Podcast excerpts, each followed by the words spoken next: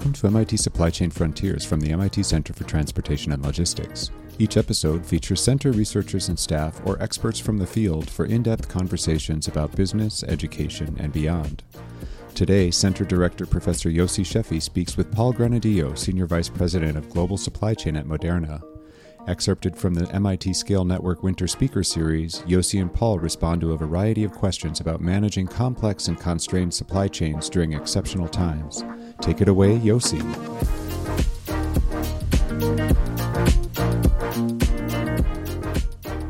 Welcome, Paul.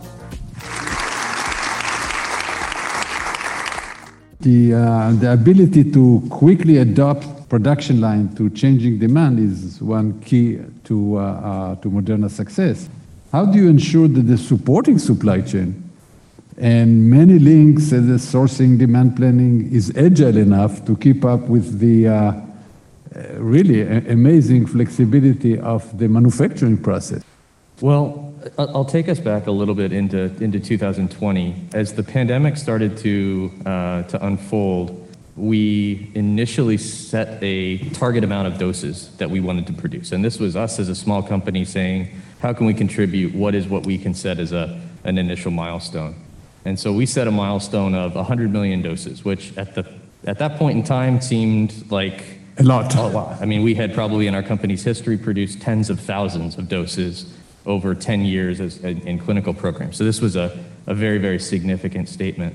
And so with that assumption, we started looking first at, okay, we need to, to figure out which supplies we need, where are we constrained, how do we then work with those constrained suppliers to understand their capabilities to scale up, scale out, get CMOs to help them in, in producing more, more of the critical supplies we have. And it has been an incremental journey since that point in time at the beginning of 2020, probably up until around the middle of 2021 when we probably had the last significant push to get to the types of volumes per year that would match the production capabilities that we brought online.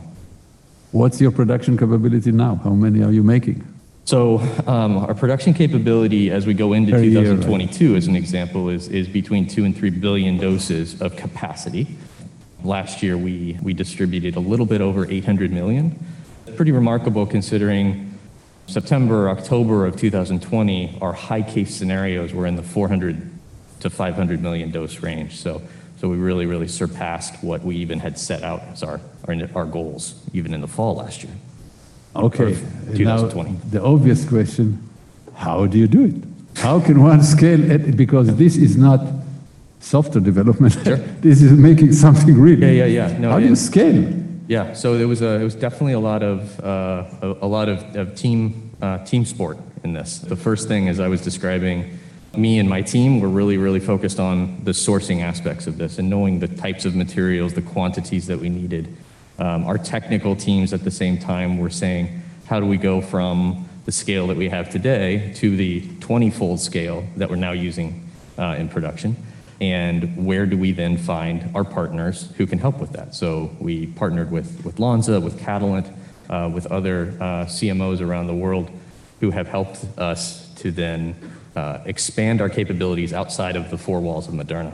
Now, all that being said, we did have the advantage of having a clinical manufacturing site in Norwood, Massachusetts, so not too far from here, uh, which is where we did our initial phase one, phase two, and phase three production of COVID 19 vaccine, but also we're able to repurpose a lot of that facility to become a commercial manufacturing facility. And so that's then where we're doing the majority of our drug substance production for the US market anyway, and are now starting to supply to many more markets from here, in addition to what we've brought online in Switzerland for the majority of our international drug substance manufacturing. Some people may not realize what a feat it is to make the small facility that's used for research to become a production facility. Yeah. This had to be planned years in advance. That's right. There was another difficulty because at the time that you were think, you were developing, or Moderna was developing the vaccine, there were 130 other companies that were developed the vaccine. There were companies that were developing pharmaceutical they all needed a lot of the same stuff. Correct. So how did you get your stuff yeah. as opposed to others? So th- there were certainly places in which we overlapped in supply needs from many of the other companies, and some of it did have to do with COVID. Other other places it simply had to do with other life-saving medication, which did put the suppliers in a very challenging position of needing to figure out how do we set the right priorities for the world in the types of materials that are needed for program A versus program B. Now, the US government certainly at that point in time, with a lot of our US based suppliers anyway, was certainly helping to set clarity in which contracts for the US government were priorities versus others, and did help, I think, in, in ensuring that the right quantities of materials were allocated based on the importance of, of the different programs and the, and the um, perceived probability of success. But one, one of the amazing things is the United States at the time operated like a VC. I mean, they were putting money even Correct. when Yeah. they were not sure, which to Sure. me was one of the was the amazing thing about Operation Warp Speed. For sure. I mean, Moderna got uh, Right, yeah, I mean, that, that certainly funded uh, the development of COVID-19 vaccine and uh, uh, at least some of the production equipment that we use to scale up the facilities. Another question that also some of the students ask, uh, how has the pandemic reshaped business relationship, both internally within the company, with your function with others, as well as with competitors, suppliers, government? Uh, Particularly for Moderna, dramatically. So my team at the beginning of 2020, as an example, was 23 people. Uh, we're now 135. so, you know, in, in addition to just the, the, the, the obvious of producing vaccines, scaling up vaccine, there has been a lot of, of team building, uh, talent acquisition, I'll call it, as well as um, expanding and shifting how we are even organized uh, within the team. We obviously didn't have nearly as many functions and teams within supply chain when we first started. We now have people in, in five or six countries globally, uh, managing between our CMOs, our country supply chain, um, and our global supply chain activities. Uh, and then our relationships within the company, we didn't have commercial at the beginning of 2020. That was not a function we had as, as Moderna. We, we, didn't, we didn't have that yet. Um, so that has been a relationship that we've had to build and foster as our commercial colleagues have joined the company over the past year and a half.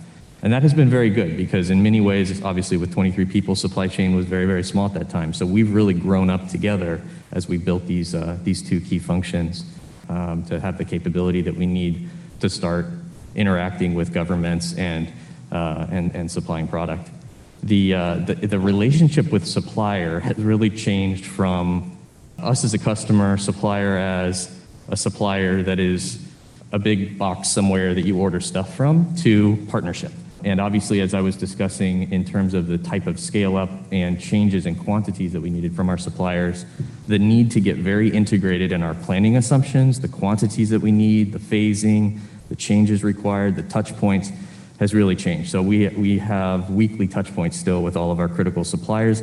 In a couple cases, we still have executive discussions on bi- bi-weekly basis to make sure that we're really keeping a pulse on what's going on that we need to understand so that we can react and, and be on, on, in sync on the upcoming changes. looking back over the last two years, what are the most striking lessons you have learned as a supply chain professional? How does this experience help prepare you for future challenges?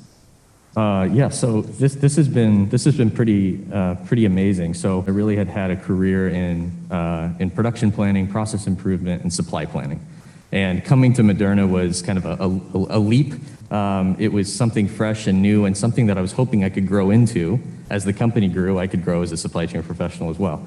That all just happened a lot faster than I expected it to by several years. So, um, so actually, you, you mentioned the, the, the Harvard program that I was doing. I was doing that right up until March of the, um, of the pandemic.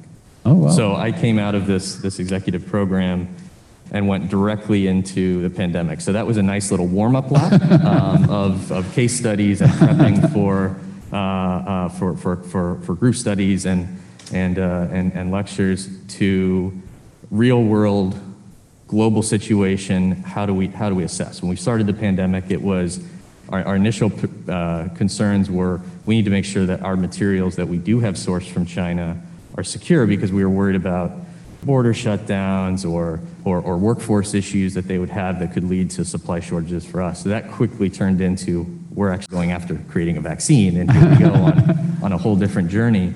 So I've had the opportunity over the past year and a half to really get much more introduction to commercial supply chain to contract management to global distribution, cold chain management, leadership at a whole different level. So all of these things I think have, have been a very obvious uh, business acumen uh, improvement for me and helped me then in decision making, connecting dots, uh, and being able to lead the supply chain function with more confidence.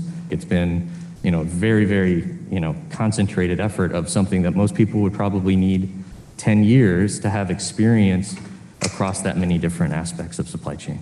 Yeah, one can, one can hope that it's once in a lifetime, that we are not going to have too many right. of those. Yes. uh, the pandemic and what we see now highlighted a lot of uh, staff shortages. In general, how can the supply chain professional competing with every other professional get the talent that it needs to keep, to keep growing? And it looks like it will keep growing. Yeah, it, it has been problematic, and, and partially, if nothing else, if you think about I needed to hire around 100 professionals from experienced backgrounds because I didn't really have time to, to train and, and go through the, the basic programs like you may in a normal situation. Luckily for our international headquarters in Switzerland, there has been more of an abundance of available talent because of downsizing of other pharmaceutical companies in that region. Also Switzerland, lots of pharmaceutical companies and there's, and there's a lot of very, very capable people who have multi-market experience and I was able to really tap into my previous teams that I had worked with or who had worked for me um, when I was working in Switzerland. So that was very helpful.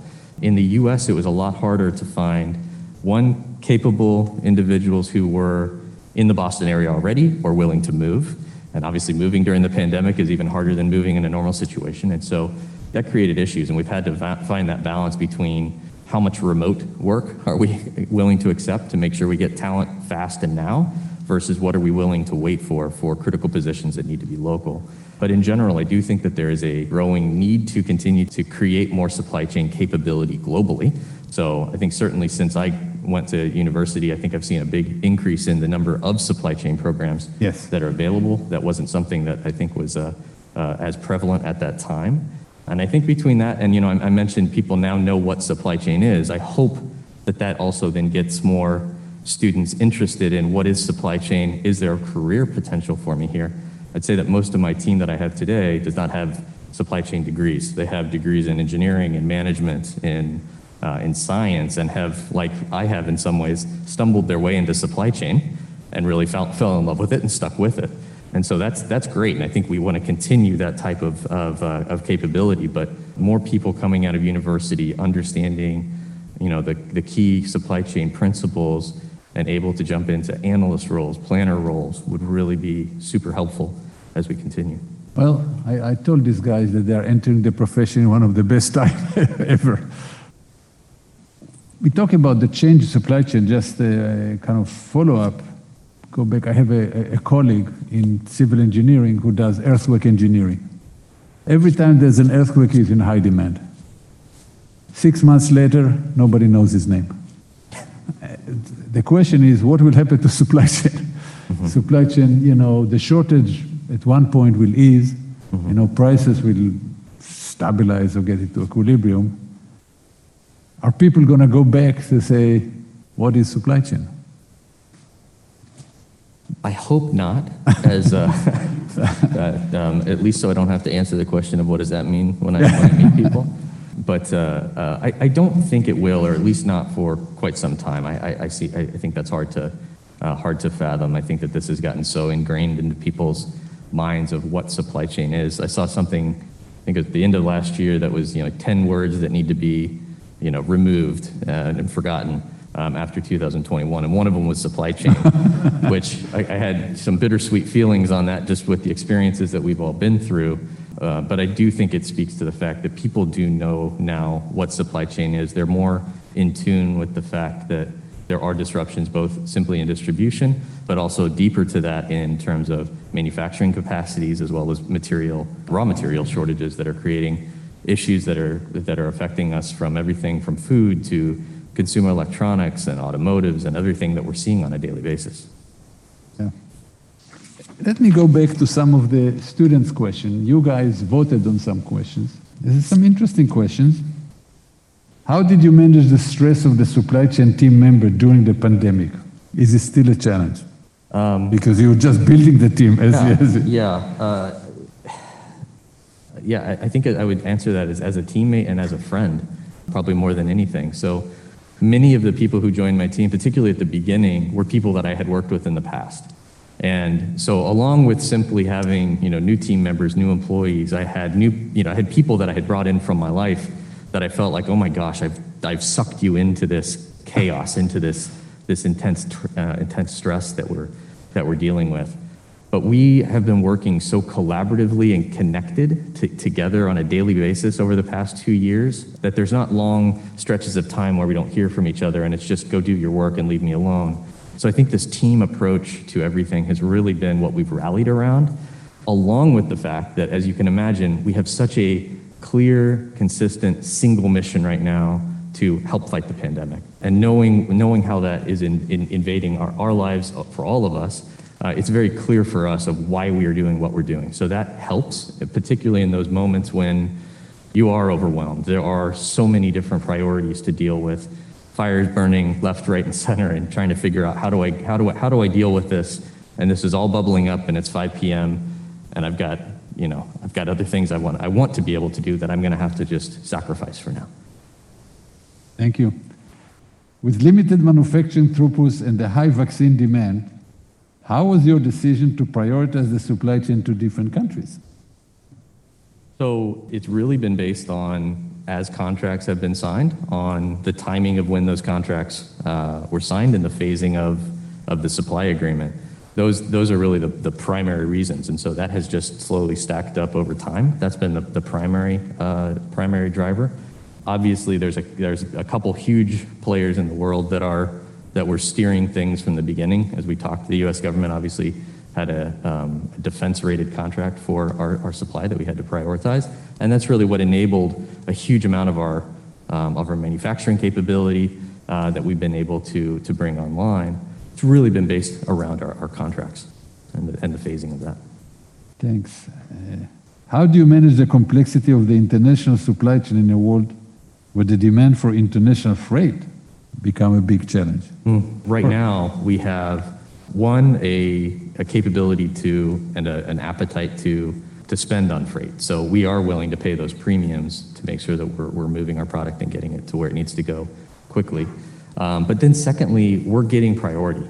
So you know the, the, what we were talking about in terms of the disruptions that we've seen across the supply chain, we have probably seen the opposite of that in many ways. We've we've gotten more supply, we've gotten more priority. That's not something that's going to last forever. This will normalize for us, and we're going to have to compete in the normal ways in the future. But, but there has been a, I think, a, in particular, we saw this in 2020, a global response to knowing this is our priority. We all need to figure out how to do this together, and this is somewhere that we want to make sure we, we partner uh, to find mutual solutions. And so it's been amazing to see the, you know, the, the reach outs that we had from, uh, from many of the freight companies in 2020 of saying, We've got our plane standing by. You let us know anything you need. That kind of, of reach out from, from executives. And so that really enabled us to, to have a uh, really the priority service that we needed. But that's a, that's a short term thing. How does Moderna faces the supply of the other two vaccines? As competition, as complementary, a rival where the other vaccine didn't reach? How, how do you deal with, with your friends? Yeah, it, it's probably both complementary and competition. We certainly know within our manufacturing capacities that we don't have enough product capacity to be able to serve the whole world. So, you know, there's there's certainly room for for more than one, you know, vaccine supplier in this space. But we certainly, from our own perspective, want to be seen as as the preferred choice. And so there are things I think that obviously from a scientific perspective we're trying to do to differentiate ourselves. Ask with so many unknown concerning the pandemic, how does Moderna addressing product life cycle management for the COVID vaccine? Mm, boy, that's a near and dear topic for me right now.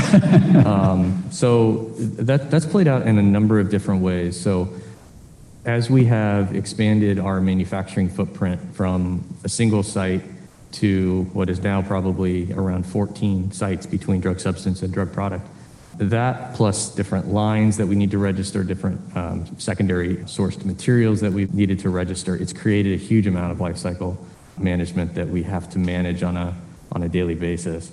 Uh, the other thing then that we think about as we look into the future, um, and that we even worked on last year, is the potential for variants. So we've, we've you know, made public that we're working on a Omicron specific variant. This is similar to what we had done about a year ago with Beta, then a few months after that for Delta as well. And so those ones didn't necessarily come to market, but there were a lot of activities in the background planning for what would dual supply look like, what would a transition be if we were to introduce a Delta specific variant.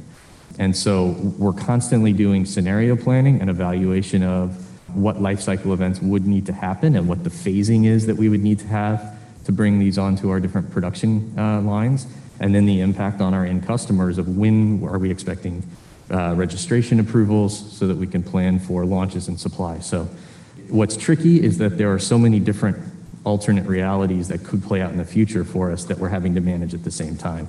And we don't know exactly how we're going to move forward.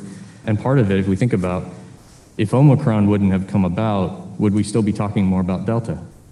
So we could be still be talking about is there a need to bring a Delta specific variant? So what's what's after Omicron? So there's there's this constant you know change that's happening in the environment outside of our company that we cannot control that we have to react to and, and see how we how we continue to uh, to maneuver. How has the management of non-COVID related product been impacted both by COVID and the resource allocation for vaccine development? Because you were working on other stuff before COVID. Right. Well, the, the company has grown dramatically. So I think at, at first, certainly in 2020, there was some, um, there, there certainly was some delay and, and impact to our other programs. But over the course of time, we've, we've grown, I think, from 800 to 2,800 people in total as a company in the past year and a half, two years. So through that, we've also added to our clinical team so that they have more self-sustained capabilities and are not as reliant on, on those of us who have been around longer. We, we are continuing with that. We, we now have a, you know, at least from a manufacturing perspective, we have a, a separate clinical site uh, that, we're, that we're managing separate from our commercial so that we can make sure that we've got the right focus on our clinical programs. Okay. How does Moderna ensure that their office-based supply chain workers are not disconnected from the reality of the factory or the warehouse workers? Probably the same way that all of us have kept in touch with our friends, our loved ones, etc., over the past two years of, of uh, video calls. So a lot of our office employees, you know, one partially, partially remote, uh, but then secondly, even you know here who are, are, are locally based.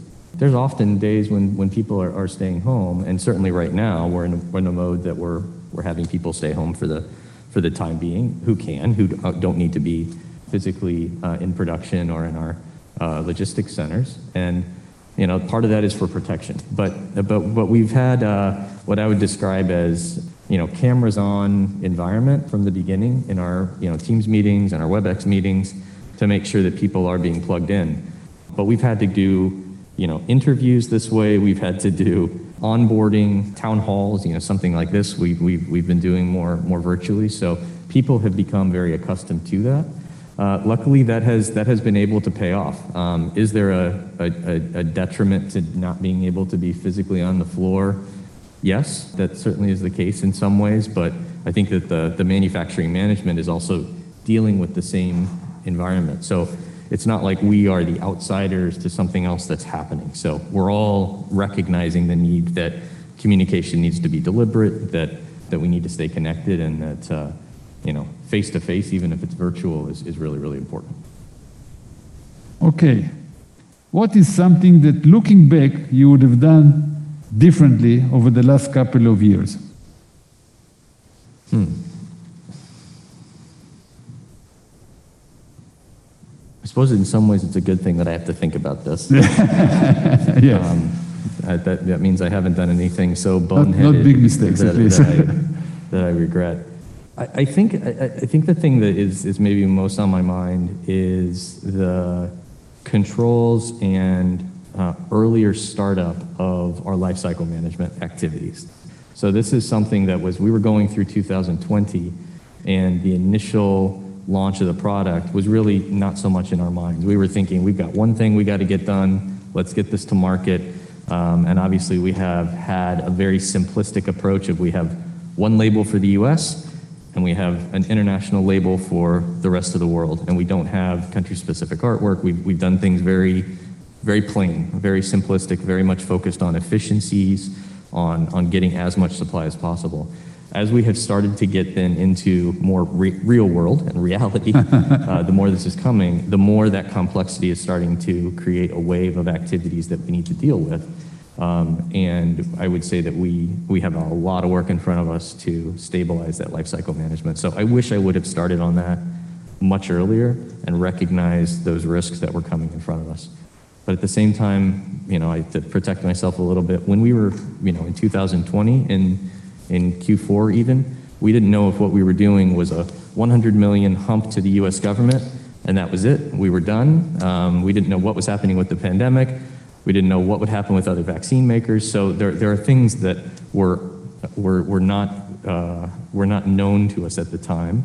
And we as a company obviously did not want to overinvest beyond what we needed for that moment in time, not knowing if this was going to be a long term commercial activity for us or a short term thing. And then we went back to being a clinical company until the next thing came. So it's hard to know. Yeah. The question, repeat some of the things. Uh, what was the biggest bottleneck in the, in the vaccine manufacturing effort? It has, uh, it's funny, I put together a slide at the end of last year um, uh, for, for my, my team's town hall that talked about this a little bit. It's, it's changed over time. So it started initially being the raw materials. There were some where we thought we were going to be constrained by 20% or to only 20% of the full 100% that we needed. And so that was probably the biggest thing that we overcame, and that was a, a custom material that we were having produced. Uh, then it shifted really to, uh, to drug substance production, and so this is our internal capabilities. Uh, then it shifted to our drug product. Uh, then it shifted to our quality control laboratories, and then it shifted to, most recently, our, our distribution um, at the end of last year. So it's really been kind of a, a progression of working the, the bottleneck through the supply chain to the end of the process.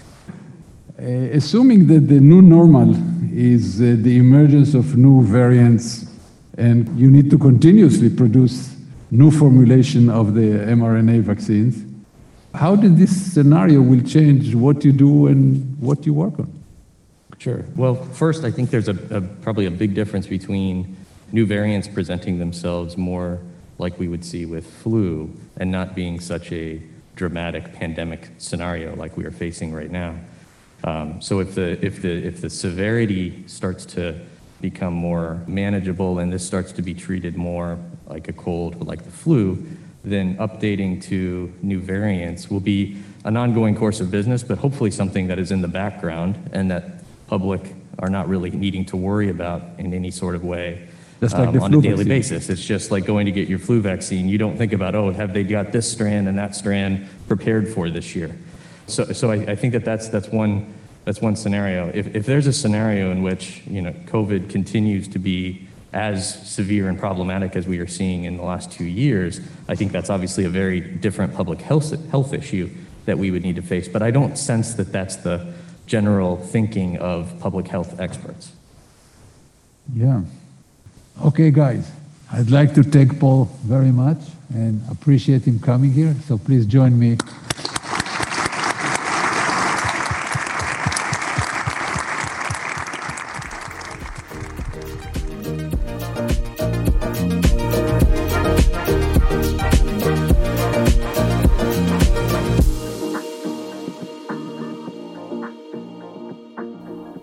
All right, everyone, thank you for listening. I hope you've enjoyed this edition of MIT Supply Chain Frontiers. My name is Arthur Grau, Communications Officer for the Center, and I invite you to visit us anytime at ctl.mit.edu or search for MIT Supply Chain Frontiers on your favorite listening platform. Until next time.